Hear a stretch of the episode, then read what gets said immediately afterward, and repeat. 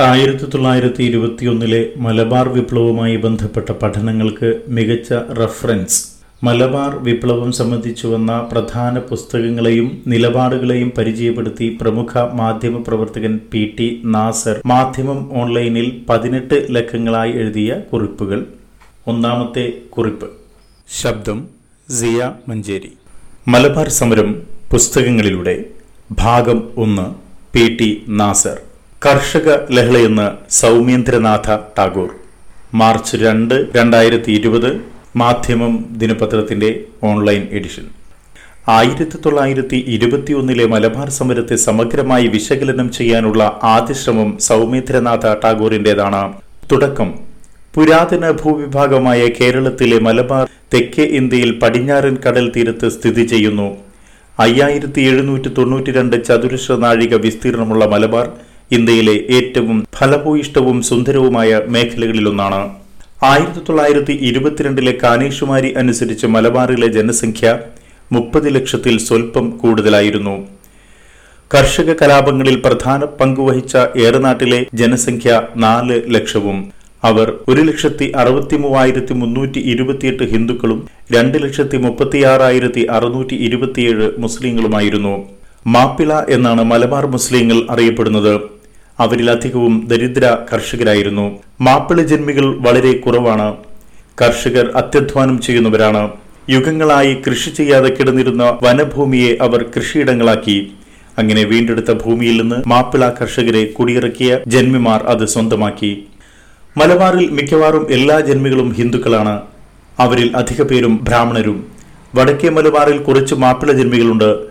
മർദ്ദിതരും ചൂഷിതരുമായ മാപ്പിള കൃഷിക്കാർക്ക് മർദ്ദകരായ ജന്മിമാരോടുള്ള കടുത്ത വിദ്വേഷം നൂറ്റാണ്ടുകളായി അവരുടെ മനസ്സിൽ നീറി കത്തിക്കൊണ്ടിരിക്കുന്നു.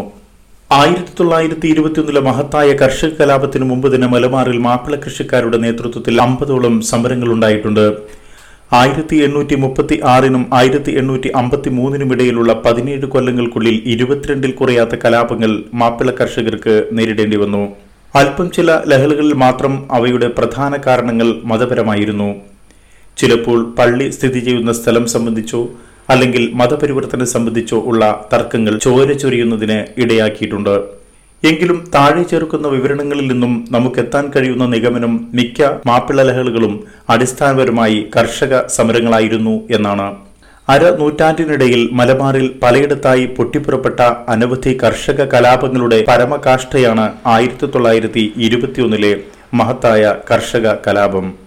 ആയിരത്തി തൊള്ളായിരത്തി ഇരുപതിൽ ഒക്ടോബറിൽ കോഴിക്കോടും സമീപ പ്രദേശങ്ങളിലും ഒരു കുടിയാൻ പ്രസ്ഥാനം ആരംഭിച്ചു. ജന്മിമാർ നിരന്തരം പാട്ടം വർദ്ധിപ്പിക്കുന്നതും കൃഷിക്കാരെ കൃഷിനിലങ്ങളിൽ നിന്ന് ഒഴിപ്പിക്കുന്നതുമാണ് ഈ കുടിയാൻ പ്രസ്ഥാനം ഉണ്ടാക്കാൻ കാരണം. മലബാറിൽ കുടിയാൻ പ്രസ്ഥാനം അതിശക്തമായപ്പോൾ തന്നെ ഖിലാഫത്ത് പ്രസ്ഥാനവും നിലവിൽ വന്നു. ഒന്നാമത്തെ ഖിലാഫത്ത് യോഗം ആയിരത്തി തൊള്ളായിരത്തി ഇരുപതിൽ മഞ്ചേരിയിൽ ചേർന്നു. മലബാറിലെ മുസ്ലിം ജനസംഖ്യയുടെ മുക്കാൽ ഭാഗം വരുന്ന മാപ്പിള കൃഷിക്കാരെ തങ്ങളുടെ ഭാഗത്തു നിർത്താൻ വേണ്ടി കുടിയാൻ പ്രസ്ഥാനത്തിന് പിന്തുണ നൽകാൻ ഖിലാഫത്ത് പ്രസ്ഥാനം നിർബന്ധിതമായി. കലാപം നടക്കുമ്പോഴും അതിനുശേഷവും ഒരു മൂന്നാം കക്ഷിയുടെ പിന്തുണയോടെ തൽപര കക്ഷികൾ ഈ കർഷക കലാപത്തെ ഹിന്ദുക്കൾക്കെതിരെ മുസ്ലിങ്ങൾ നടത്തിയ വർഗീയ ലഹളയാണെന്ന് വരുത്തി തീർക്കാൻ കിണഞ്ഞ് ശ്രമിക്കുകയുണ്ടായി. പക്ഷേ ഒരൊറ്റ ഹിന്ദുവിനെയും ഹിന്ദുവാണെന്ന കാരണത്താൽ കൊന്നിട്ടില്ലെന്നും ജന്മികളായതുകൊണ്ടോ ഗവൺമെന്റിന്റെ മൂടുതാങ്ങികളായതുകൊണ്ടോ മാത്രമാണ് ചിലരെ കൊന്നതുമെന്നുമുള്ള വസ്തുത ആർക്കും നിഷേധിക്കാനാവില്ല.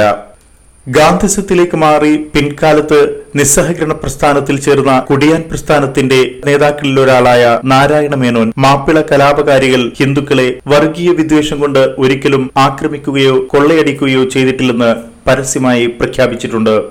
ഒറ്റപ്പെട്ട ചില കൊള്ളകൾ ചിലയിടങ്ങളിൽ നടന്നത് കലാപ നേതാക്കളുടെ കണ്ണിൽപ്പെട്ടപ്പോൾ ഹിന്ദുക്കളുടെ വീടുകൾ കൊള്ളയടിച്ചവർക്ക് കടുത്ത ശിക്ഷകൾ നൽകി നിരപരാധികളായ ഹിന്ദുക്കളെ ഉപദ്രവിച്ച ചിലരുടെ കൈപ്പത്തി കലാപ നേതാക്കൾ മുറിച്ചു കളയുകയും കൊള്ളസാധനങ്ങൾ ഉടമകൾക്ക് തിരിച്ചു കൊടുക്കുകയും ചെയ്തു. ജന്മിമാർ ഒന്നടങ്കം കൃഷിക്കാർക്കെതിരെ സർക്കാരിനെ പിന്തുണച്ചു. മലബാറിലെ ഏറ്റവും വലിയ സമ്പന്ന ജന്മിയായ പൂമുള്ളിമനയും വൻകിട ജന്മികളായ പാഴിയോട്ടുമന കുടല്ലൂർ മന ചേവയൂർ മന ഊർപ്പുളശ്ശേരി മന നിലമ്പൂർ രാജ തുടങ്ങിയവയും കർഷക കലാപകാരികൾക്കെതിരെ സർക്കാരിന്റെ ഭാഗത്ത് പൂർണമായും അണിനിരന്നു. അങ്ങനെ തന്നെയാണ് പണക്കാരായ മാപ്പിളമാരും ചെയ്തത്. മാപ്പിള ധനികർ കലാപത്തിൽ പങ്കെടുത്തില്ലെന്ന് മാത്രമല്ല അതിനെ സജീവമായി എതിർക്കുകയും എല്ലാവിധത്തിലും സർക്കാരിനെ സഹായിക്കുകയും ചെയ്തു. ഗവൺമെന്റിന്റെ സംരക്ഷണത്തോടെ ആര്യസമാജക്കാർ വിവിധ കലാപബാധിത കേന്ദ്രങ്ങളിൽ പോയി ലഹളക്കാർ വധിച്ച ചുരുക്കം ചില ഹിന്ദുക്കളുടെ ഫോട്ടോ എടുത്തു. അത് മാപ്പിളമാരുടെ കഠോര കൃത്യങ്ങളുടെ തെളിവായി ഹിന്ദുക്കളുടെ മുമ്പാകെ പ്രദർശിപ്പിക്കുകയും ചെയ്തു. പട്ടാളക്കാർ നടത്തിയ ആക്രമണങ്ങളെ പറ്റിയുള്ള വിവരങ്ങൾ ശേഖരിക്കാനോ തൂക്കിയും വെടിവെച്ചും കൊല്ലപ്പെട്ട നൂറുകണക്കിന് മാപ്പിള കലാപകാരികളുടെയോ പട്ടാളക്കാരുടെ ബലാത്സംഗത്തിനും മറ്റു ഭേദങ്ങൾക്കുമിരയായ മാപ്പിള സ്ത്രീകളുടെയോ ഫോട്ടോകൾ എടുക്കാൻ ആര്യ സമാജക്കാർ ശ്രമിച്ചില്ല എന്നത് വളരെ പ്രധാനപ്പെട്ട കാര്യമാണ്. ഗവൺമെന്റ് ചാരന്മാരും ഒറ്റുകാരുമായി പ്രവർത്തിച്ചതുമൂലം കൊല്ലപ്പെട്ട ഹിന്ദുക്കളുടെ ഫോട്ടോകൾ ഇതെഴുതിക്കൊണ്ടിരിക്കുമ്പോഴും ആര്യസമാജക്കാർ പ്രദർശിപ്പിക്കുന്നുണ്ട്. ഗാന്ധിജിയുടെ നിസ്സഹകരണ പ്രസ്ഥാനം മൂലം നാടാകെ രാഷ്ട്രീയമായി തിളച്ചുമറിയുമ്പോഴാണ് ഈ കർഷക കലാപം പൊട്ടിപ്പുറപ്പെട്ടത്. അതിനോട് ഗാന്ധിജിയുടെ സമീപനം എന്തായിരുന്നുവെന്ന് വിവേകപൂർവം അന്വേഷിക്കേണ്ടിയിരിക്കുന്നു. എന്നു പറഞ്ഞുകൊണ്ട് ഗാന്ധിജിയുടെ ലേഖനങ്ങളെ പരിശോധിക്കുന്ന സൗമ്യൻ ഒടുവിൽ ഇങ്ങനെ കുറിക്കുന്നു. അക്രമ രാഷ്ട്രീയത്തിന്റെ നേരിയ മൂടുപടത്തിനുള്ളിൽ ഒളിഞ്ഞുകിടക്കുന്ന ഗാന്ധിസത്തിന്റെ വർഗപരമായ ഉള്ളടക്കം അതിന്റെ എല്ലാ വൈരൂപ്യങ്ങളോടും അനാവരണം ചെയ്യപ്പെട്ടു. കൃഷിക്കാർ നടത്തിയ ഫ്രാൻസിലെ കർഷക കലാപവുമായി ആയിരത്തി മുന്നൂറ്റി അമ്പത്തിയെട്ടിലെ മലബാർ കലാപത്തിനുള്ള സാമ്യം മനസ്സിലാക്കി മലബാറിലെ ഗാന്ധിസ്റ്റ് കോൺഗ്രസ് നേതാക്കൾ കലാപത്തെ തുരങ്കം വയ്ക്കാൻ അഹിംസാ സിദ്ധാന്തം ഉപയോഗിച്ചു. ഇതിനേക്കാളെല്ലാം ഉപരിയായി കലാപം വർഗീയമായിരുന്നുവെന്ന് വരുത്തി തീർക്കാൻ പതിനെട്ട് അടവുകളും അവർ പ്രയോഗിച്ചു. മഹാകവി രവീന്ദ്രനാഥ ടാഗോറിന്റെ ജ്യേഷ്ഠന്റെ മകനാണ് സൗമ്യൻ. ജനനം കൽക്കത്തയിൽ ആയിരത്തി തൊള്ളായിരത്തി ഒന്നിൽ ആയിരത്തി തൊള്ളായിരത്തി ഇരുപത്തിയാറ് മുതൽ ബംഗാളിലെ ഇടതുപക്ഷ രാഷ്ട്രീയത്തിൽ സജീവമായി. ജർമ്മനിയിലും റഷ്യയിലുമെല്ലാം കടന്നുചെന്നു. മുഴുനീള രാഷ്ട്രീയ യാത്രികനായിരുന്ന സൗമ്യൻ ആയിരത്തി തൊള്ളായിരത്തി മുപ്പത്തിനാലിലോ മുപ്പത്തിയഞ്ചിലോ മലബാർ സന്ദർശിക്കുന്നുണ്ട്. ആ യാത്രയ്ക്ക് ശേഷം രചിച്ചതാണ് പെസൻസ് റവോൾട്ട് ഇൻ മലബാർ എന്ന ദീർഘ പ്രബന്ധം പ്രമുഖ ഇടതുപക്ഷ സൈദ്ധാന്തികനും ഹ്യൂമനിസ്റ്റുമായിരുന്ന എം റഷീദ് ആണ് അത് മലയാളത്തിലേക്ക് വിവർത്തനം ചെയ്തത്. ബ്രാക്കറ്റിൽ സ്വാതന്ത്ര്യ സമര സേനാനിയായ ഈ മൊയ്തുമൊലവിയുടെ മകനാണ് റഷീദ്. ആയിരത്തി തൊള്ളായിരത്തി ഇരുപത്തിയൊന്നിലെ മലബാറിലെ കർഷകലഹള എന്ന പേരിൽ പുസ്തകമാക്കിയപ്പോൾ മുപ്പത്തിയേഴ് പേജ് മാത്രമേയുള്ളൂ. വലിയൊരു ലഘുലേഖ.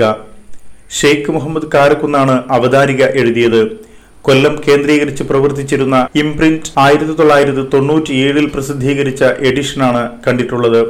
അതിനു മുമ്പോ ശേഷമോ ആരെങ്കിലും പ്രസിദ്ധീകരിച്ചതായി അറിയാൻ സാധിച്ചിട്ടില്ല.